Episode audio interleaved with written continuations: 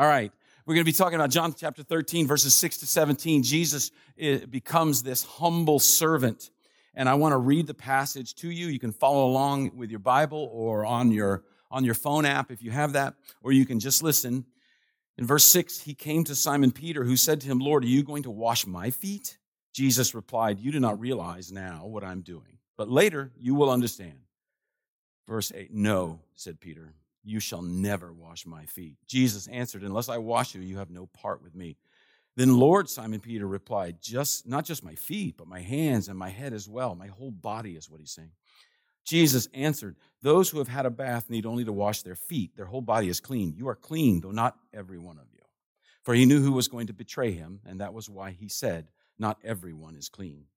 When he had finished washing their feet, he put on his clothes and returned to his place. Do you understand what I have done for you? He asked them. You call me teacher and Lord, and rightly so, for that is what I am. Now that I, your Lord and teacher, have washed your feet, you also should wash one another's feet. I have set you an example that you should do as I have done for you. Very truly, I tell you, no servant is greater than his master, nor is a messenger greater than the one who sent him. Now that you know these things, you will be blessed if you do them. I saw um, a newspaper article about a week or two ago, and it was coming keying off so, somewhat of the uh, the war in Ukraine. But the the writer it was an it was an op-ed piece, and the writer uh, just rehearsed all these accusations of wars that were supposedly done in the name of Christianity. Now, he brought up some legitimate questions, but I think he took a lot of liberties with the facts, you know? And so, I mean, anyone who thinks Hitler was a Christian. It was one of the ones he, I'm like, they, what did they do? They threw away the whole Old Testament and anything that was remotely Jewish in the New Testament, they cut out. So their Bible was about 40 pages long after Hitler got done with it. So anybody who thinks that, but this is it's kind of the things that, that come up. But in some things, there are some legitimate questions. Because I was reading uh, about three weeks ago as the war was starting in Ukraine and the head of the Orthodox Church in Russia said it is Russia's spiritual duty to invade Ukraine. They are doing the will of God. And it is, he called it, a holy war. And I think, you know, there is an example of something that the, this is how people form their opinion of Christianity. They see the worst excesses and they apply it to every person. And uh, a guy that talked about this a little bit recently is a guy named Nicholas Kristof. He's a writer and a columnist. And, and just a few years ago, he wrote this. He wrote about how Jesus, and because we're on this now, how he wrote about how Jesus knelt and washed the feet of his disciples.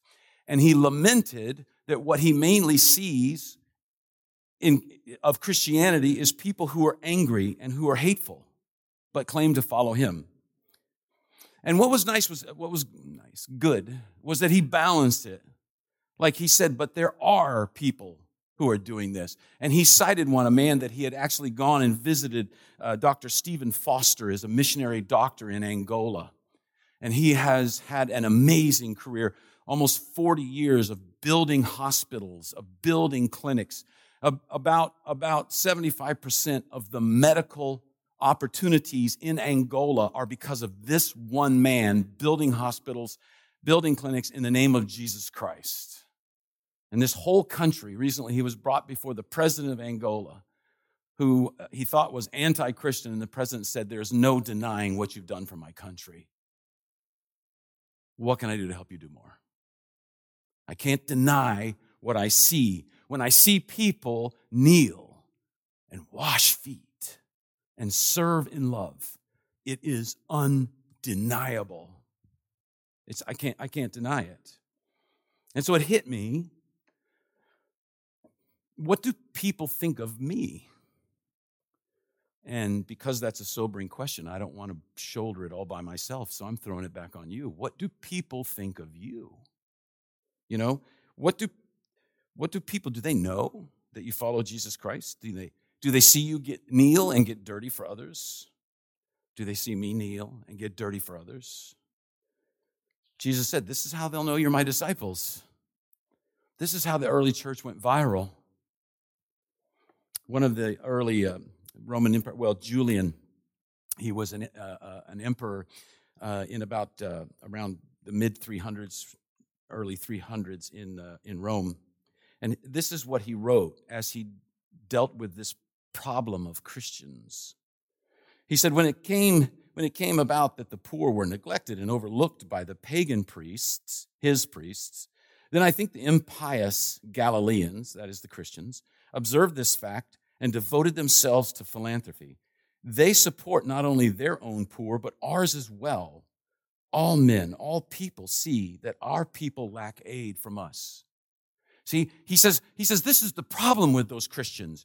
It's okay if Christians help other Christians, but they help other people. They help the worshipers of Zeus. They help the, the, these people. They help these people. They help these people. And his basic thing, if you get it, he's saying that's not fair. That's why people are flocking to them instead of to us. And then he said this it is their benevolence to strangers, their care for the graves of the dead, and the pretended holiness of their lives that have done the most to increase atheism. Isn't that great? The first Christians were accused of being atheists. I love that. I love that. We were the atheists in that society. Why? Because we only had one God. We denied all these other gods. And what he's saying there, especially when he says their care for the graves of the dead, this isn't leaving flowers at graves. What he's saying is they collect the bodies and they take them and they bury them in a grave in a respectful manner. And they're not even their own people. It's just not fair. And I love, he says, their pretended holiness. In other words, he says, oh, they look great and they give to people, but we all know it's fake. The people who are getting food and whose relatives are being buried, they don't look at they didn't look at it as fake. This is why Christianity overwhelmed the Roman Empire. And he sees it. He sees this tide coming. And, and it's interesting, if you read his whole letter, he starts telling the pagan priests you need to be more like Christians. You need to set up things so that you can give food to those who are hungry. We need to figure out what to do with orphans. The Christians have got that down, but we're, we don't have that. We need to figure out what to do with widows. You guys need to look more like Christians. And he tells them, you need to act more like them. But he missed something. It's just not an act. And it can't be done over the long term apart from the power of the Holy Spirit. So, I want to review just a little bit about last week because it's so important how it dovetails into this. I mean, it's part of that passage. And, uh, and I want you to see some of the things that's going on here. It, it, will be better explained when we talk about last week just a little bit. Last week, I just wanted to remind you that John 13 through 17 now is Jesus. He's training his disciples. It's at the end. He knows it's the end. And so these are his last words to his disciples. He's getting them ready for what, what's to come. And this is key. He's getting them ready to go out and serve the world. He's teaching them this is how you change the world. See, we have 2020 hindsight. We can look back and go, they did change the world. The early Christians, that's where orphanages came from. Rodney Stark talks about this, a historian. The er, er, hospitals as we know them are from Christians. There was nothing quite like that before. There were some things that were somewhat similar, but they weren't the same hospitals as we know them. Multiple things came out of that. How to change the world. Why is this important? Because we need to know how to change the world. So we're going to see something do Jesus do something radical here. He's making a statement it's breathtaking. It's revolutionary. He's going to ruin the way the world thinks and the way the world judge. And so last week we talked about the motivation. All right, what was his mindset? What was he thinking about? And we saw how Jesus loves, even when he's facing a huge pressure not to love. What is that pressure? First, his looming death. His death is coming. He sees that. John emphasizes in the first five verses how this is foremost in Jesus' mind. Think how hard it is to serve, how hard it is to comfort, how hard it is to love when you are in terrible pain and turmoil. It's unbelievably hard. All we tend to do is self pity in those situations, right? So, Jesus, this is this pressure he's facing. The other thing he's facing is he knows what they're about to do. It's mentioned three times in here. He knows what G- Judas is about to do. He also knows what Peter, that's coming up in just a few verses. He knows what Peter's about to do. He knows that all his disciples are going to run. They're all going to suddenly say, if they'll kill Jesus, they might kill us. Run! There's no, let's take a stand for Jesus. There's none of that. He knows they all will hurt him terribly in his weakest moment, and he washes their feet. He honors them and humbles himself. When you think about this, this is mind boggling. It is incredibly hard to love when there's no reciprocation. And so he loves them. He he delights and he glorifies and he lifts them up. He com- he gives himself to them. That's the motivation. The foundation last week for the act of serving was we just saw that Jesus is not so great that he couldn't humble himself for us, but he is so great that he gave up his greatness for love. And then we talked about application. Where do we go from there? We're to be peacemakers. At our core, we are to be peacemakers. Jesus is our example of a new kind of greatness and we are to love people, not engage in cost benefit relationships. All right? So, as we look at this now this this week, we're going to see first Peter's objection in verses 6 through 11. Okay, this is Jesus is coming to Peter. He's, uh, he's going to wash his feet. He's already washed some of the disciples' feet. And Peter asked this rhetorical question really, are you going to wash my feet? nope. Right? And, G- and Jesus tells him in verse 7, he says, You don't realize what I'm doing, but later you will understand. What is Jesus saying there? He's saying, Look, you're not quite getting it. I understand that. And he's saying, Peter, trust me. Trust me on this. This is the right thing. And Peter immediately says, Yes, Lord, I trust you. Wash my feet. Thank you for serving me. Right? Oh, no, no, sorry.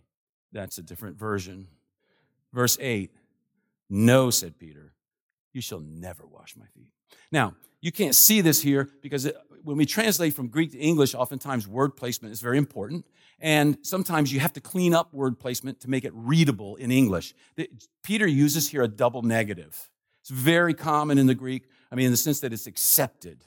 He uses two negatives at the very beginning no never. Or one guy, uh, one Greek uh, scholar wrote, it could be, it could be this, uh, the idea of saying, never in all eternity, not in a million years are you going to wash my feet. It's that firm of a statement. He's saying, Are you really going to do this shameful act for me? Because it's considered a shameful act for, a, for an adult to do unless you are the lowest slave or a child. It's shameful. Peter's saying, This is beneath you, Jesus. He cannot fathom the justification for Jesus humiliating himself to this degree. And Jesus understands. He's, he's telling Look, you're going to understand this later. Trust me on this one. You know, there are times in our lives when we cannot fathom what God is doing, it's beyond our ability to comprehend. And Jesus says, Trust me. Trust me on this one. You will understand someday. Don't know when that is, but you will understand someday. Trust me that good is going to come out of this. Trust me that this is the right thing. And sometimes, let's be honest, we, we react. Uh, I react, just like Peter. I can't trust you.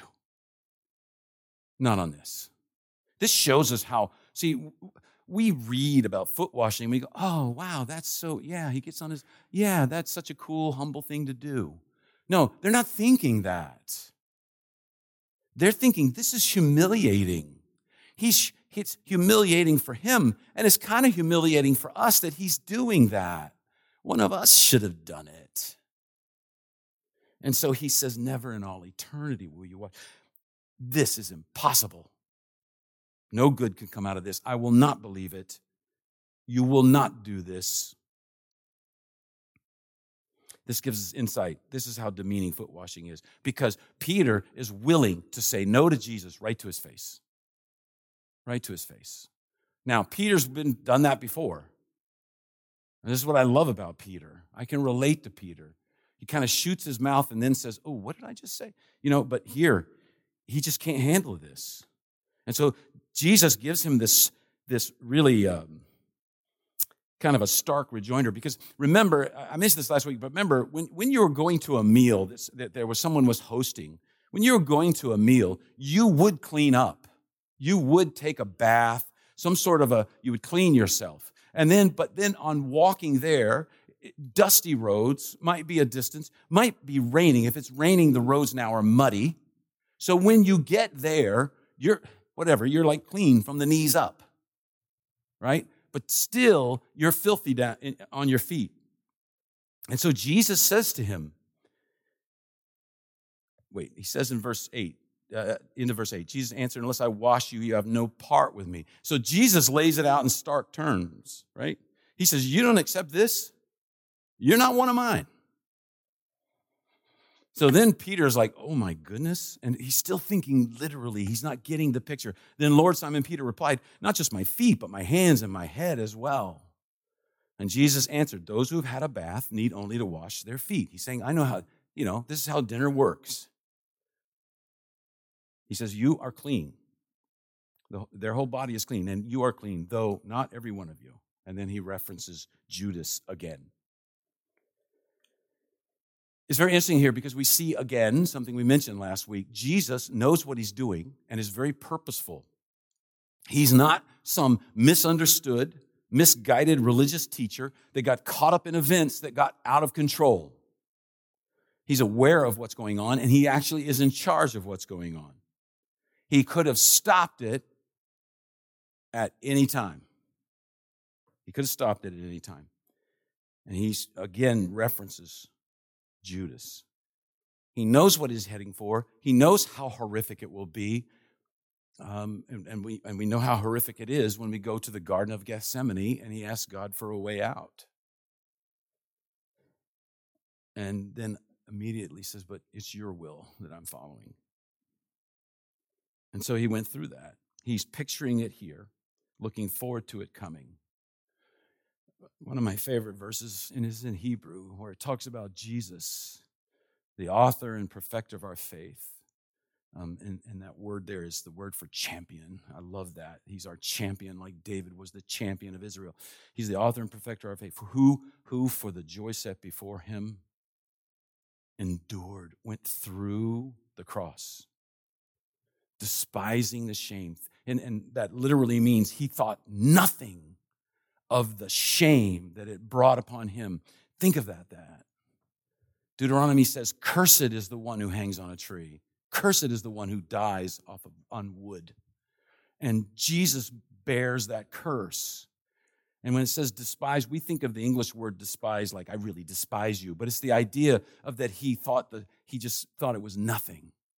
The shame was worth it, who for the joy set before him. What is that joy? It's you.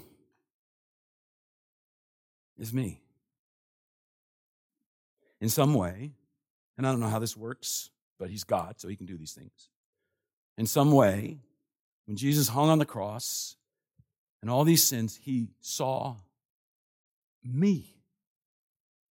He saw you, who for the joy in front of his face endured, went through the horrificness of the cross, despise, said, I will take this shame for the sake of the joy that's in my face, and it's you. And so he did that. So, Peter's objection. Now, we have Jesus' question, and this is a penetrating question. Verse 12, he said, When he had finished washing their feet, he put on his clothes. He returned to his place, said, Do you understand what I've done for you? He asked them.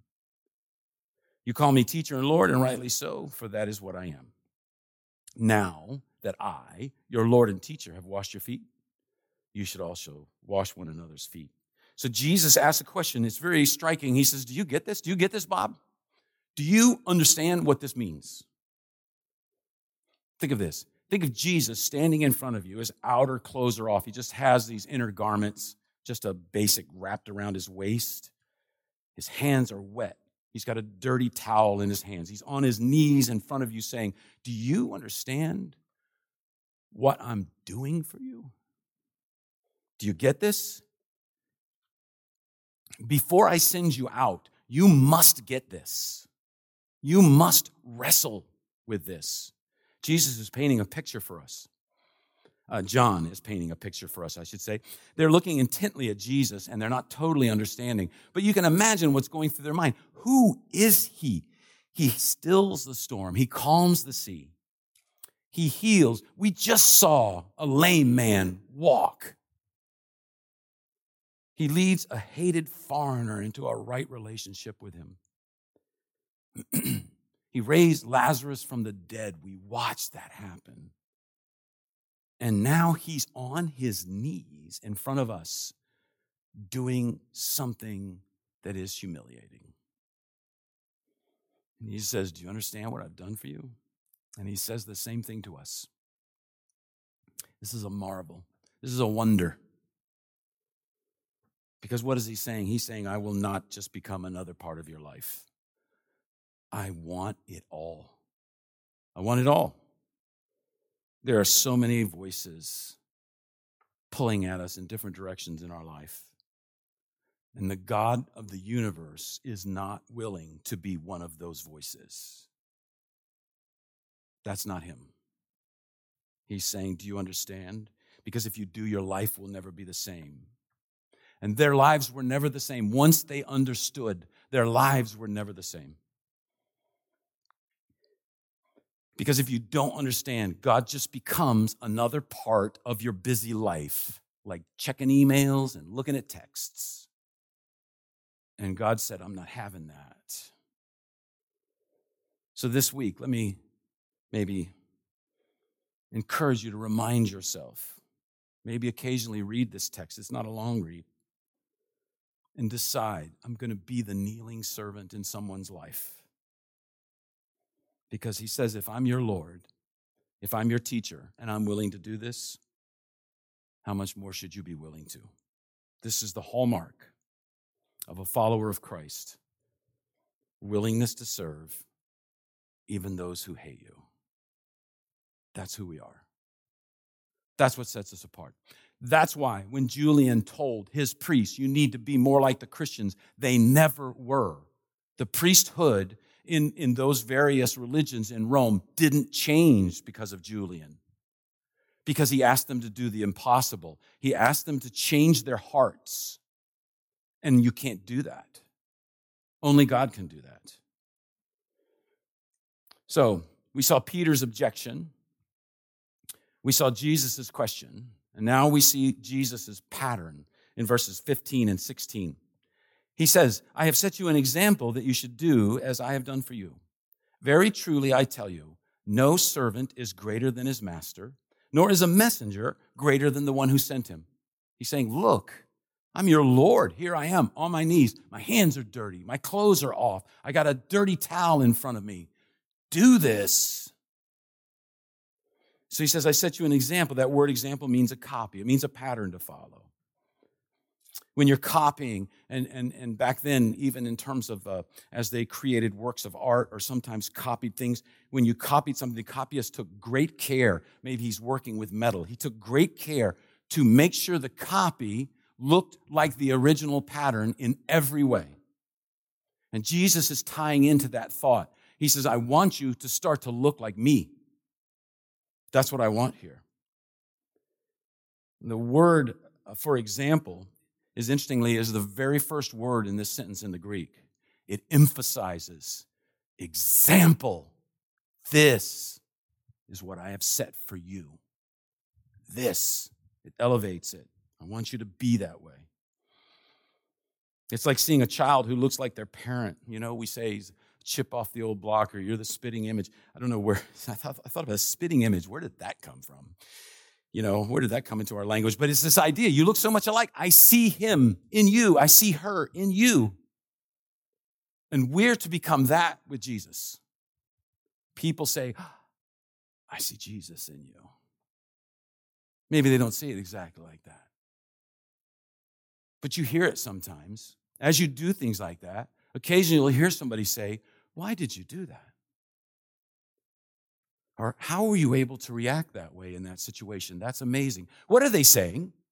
They're saying, I think I see Jesus in you. I think I see Jesus in you.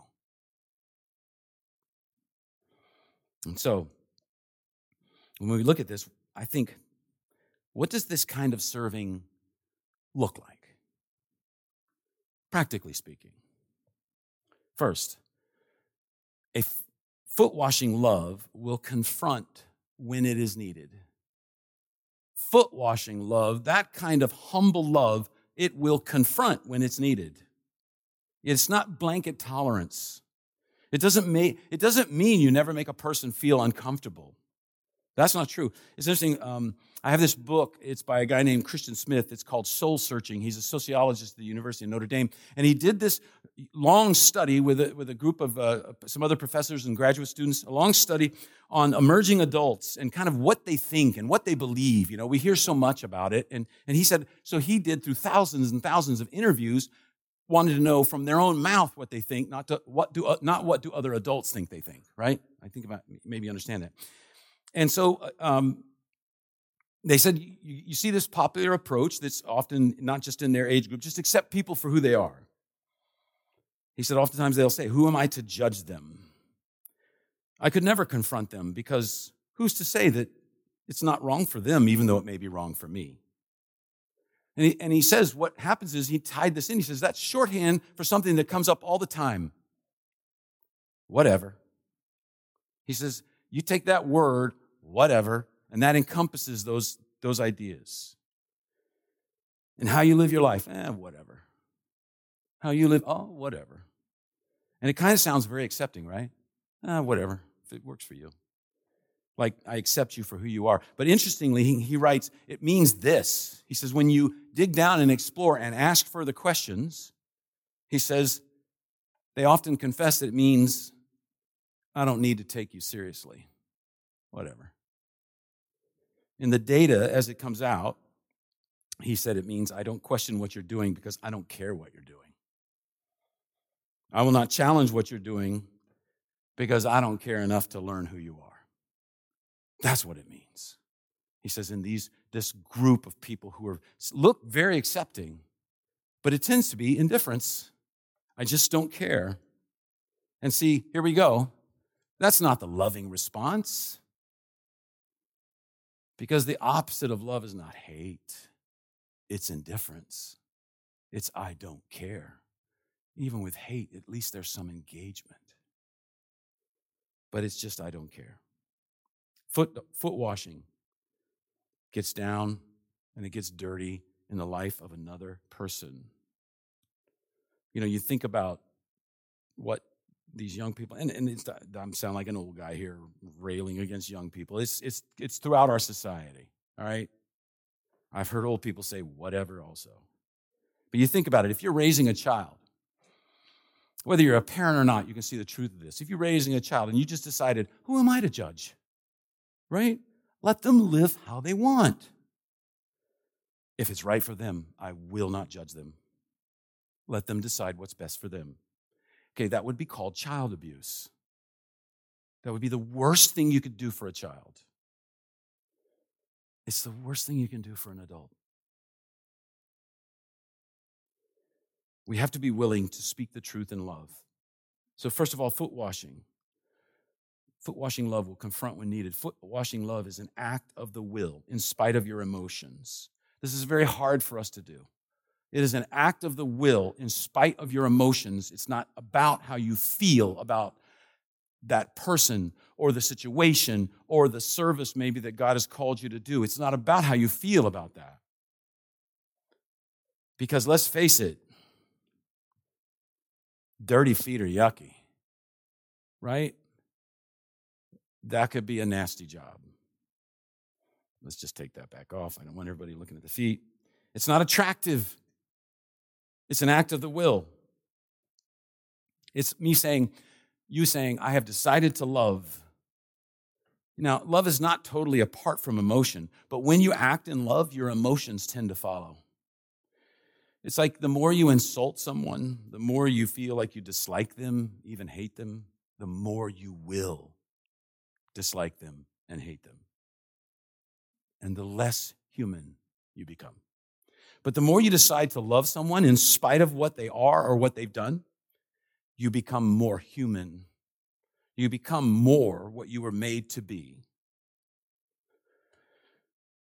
So, foot washing love will confront when needed. Foot washing love is an act of the will in spite of your emotions. Foot washing love serves and refrains from judgment. Now, I know you're going to go, wait, that conflicts with number one. They both can work together. Let me explain. Jesus washed all their feet, even Judas's. He didn't say, uh, no, I know what you're going to do. I know who you are. I know what's in your heart and in your mind. I know what you're about to do to me.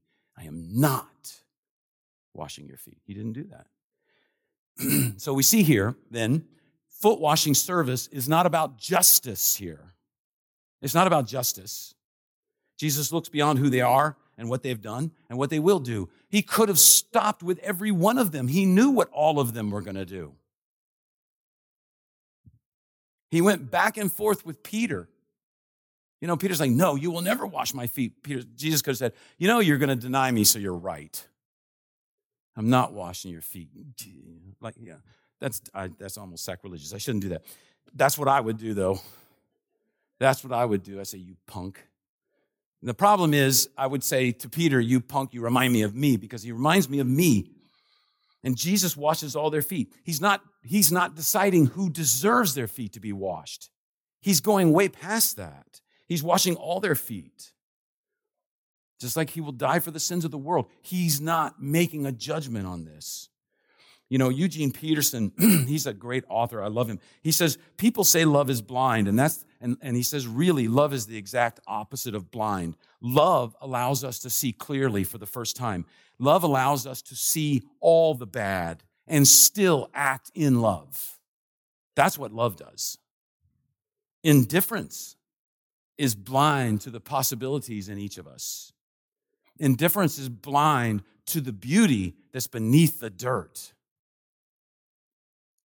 Love enables us to see what has been there all along, but was overlooked in haste and indifference.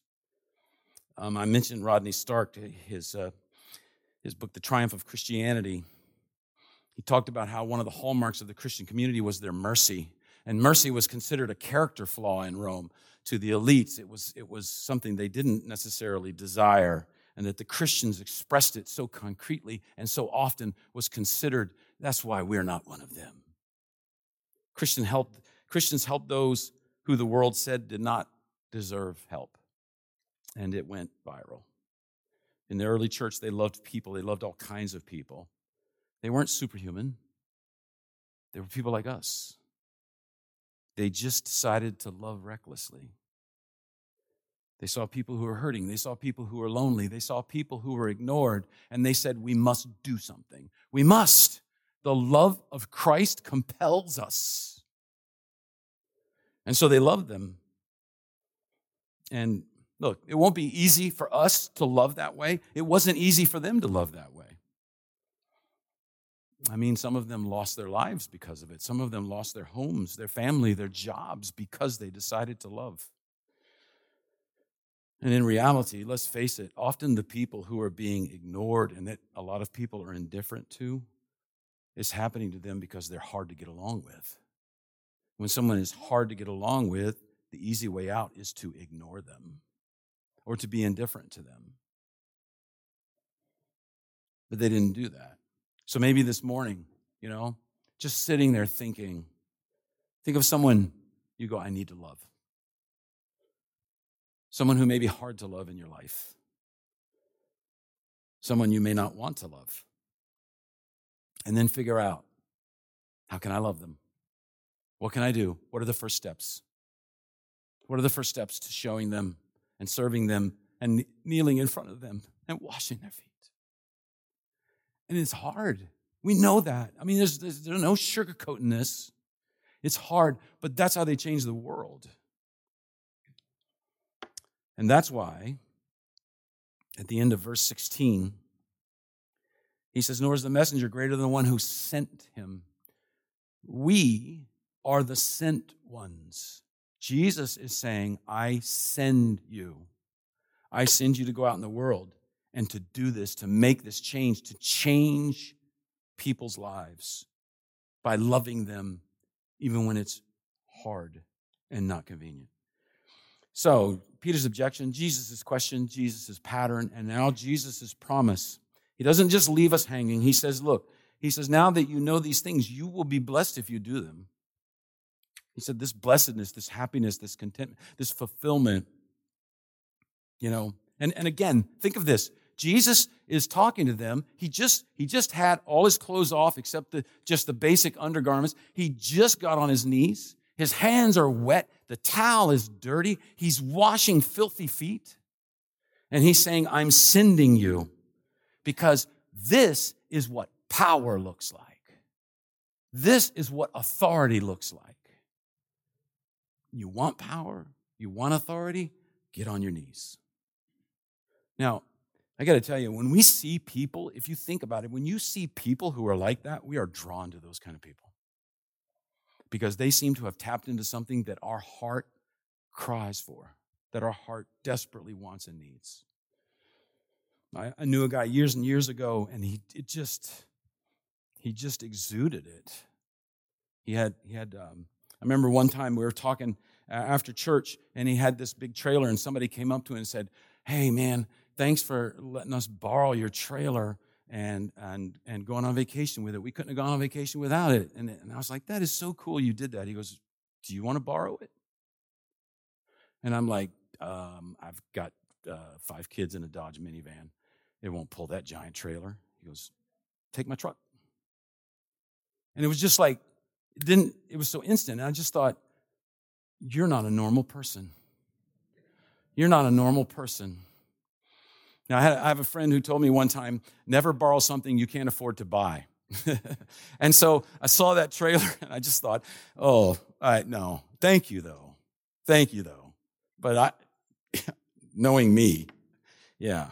So our hearts are drawn to people who are like that, people, people around us, they're looking for something different in this world, not some cheap imitation dressed up in religious talk. And if we do church and we do life the way the world does it, no one wants it. We got nothing to offer. Our lives should reflect Jesus. If you just live for yourself, your heart will harden, but if you live for others, you will be blessed, Jesus promises. There's two ways to live. I thought of a perfect illustration of there's two ways to live. A Christmas Carol and Scrooge. Dickens wrote a parable simply about there's two ways to live. This is, and I know I'm hammering this almost every week, this is the Zoe life Jesus is talking about. This is the life he's talking about. And life is used in the New Testament. I know we always have new people, somebody new maybe watching online. There's two words that can be used bios and zoe. You guys could say this for me if you want to. There's bios and zoe, right? And bios is simply existing. It's eating and drinking and living, just fundamental biological life. If you had eternal bios, that's hell. That's what hell is. It's just existing eternally with nothing.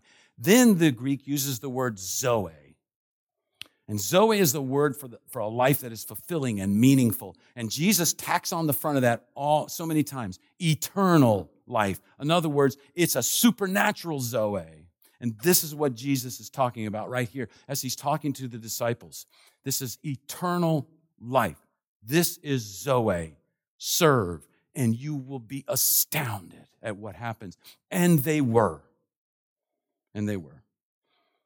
So he says, Do you understand what I've done for you? He didn't say whatever. He didn't say don't care, right? He, he didn't give in to indifference. He humbled himself, and God exalted him, and we are offered the same. Humbly love and serve. And God says, and there will be blessing and exaltation. I will honor you in your service. Let's pray. Father, we thank you for your word. Your word convicts us. Your word shakes us. It confronts us. Your word comforts us. We have a Savior who loves us deeply.